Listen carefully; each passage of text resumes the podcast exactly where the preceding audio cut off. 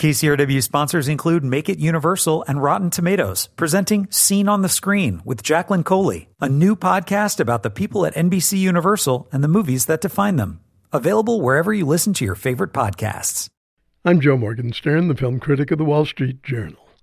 The big question in Blade Runner 2049 continues to be the one posed by Ridley Scott's 1982 sci fi masterpiece who is human, made of flesh and blood, and who's a replicant built in a factory but able to pass for human in most respects.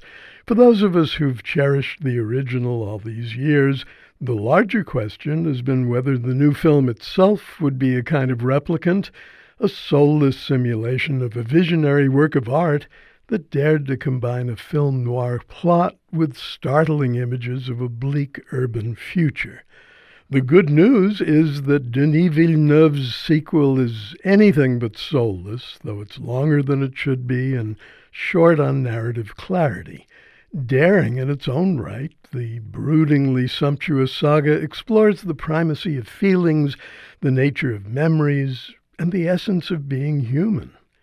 The action takes place 30 years after the original, which was set only two years from now, in a California ravaged by environmental degradation. But the cinematographer was the incomparable Roger Deakins, so no matter where the camera turns, it discovers commanding shapes and hypnotic colors. In the earlier film, the sardonic blade hunter Rick Deckard was played by Harrison Ford. By now, you know he turns up again in the new version. But the hero of this tale is an LAPD cop and Blade Runner named Kay.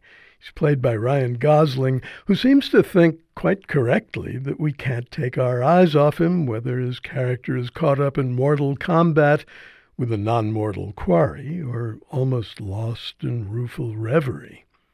At the outset, Kay goes off on a routine assignment find and kill an old model replicant, meaning put an end to the android's ostensible life.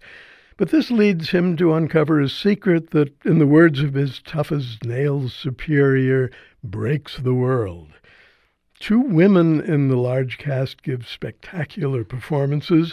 Ana de Armas as Joy, the scintillating love of Kay's life, and Sylvia Hoeks as Love, an unlovable enforcer for the evil magnate Niander Wallace. He's played with ethereal gusto by Jared Leto, who stays just barely on the right side of fatuousness.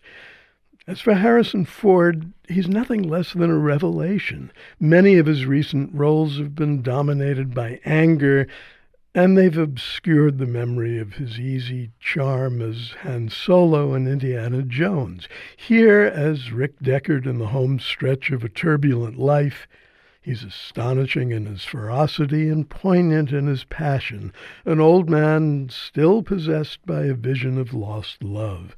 And Ford can be charming once again, a man with a faithful dog that may or may not be a canine replicant. Is he real? Kay asks. I don't know, Deckard replies. Ask him. I'm Joe Morgenstern. I'll be back on KCRW next week with more reviews. KCRW sponsors include Make It Universal and Rotten Tomatoes, presenting Scene on the Screen with Jacqueline Coley, a new podcast about the people at NBC Universal and the movies that define them. Available wherever you listen to your favorite podcasts.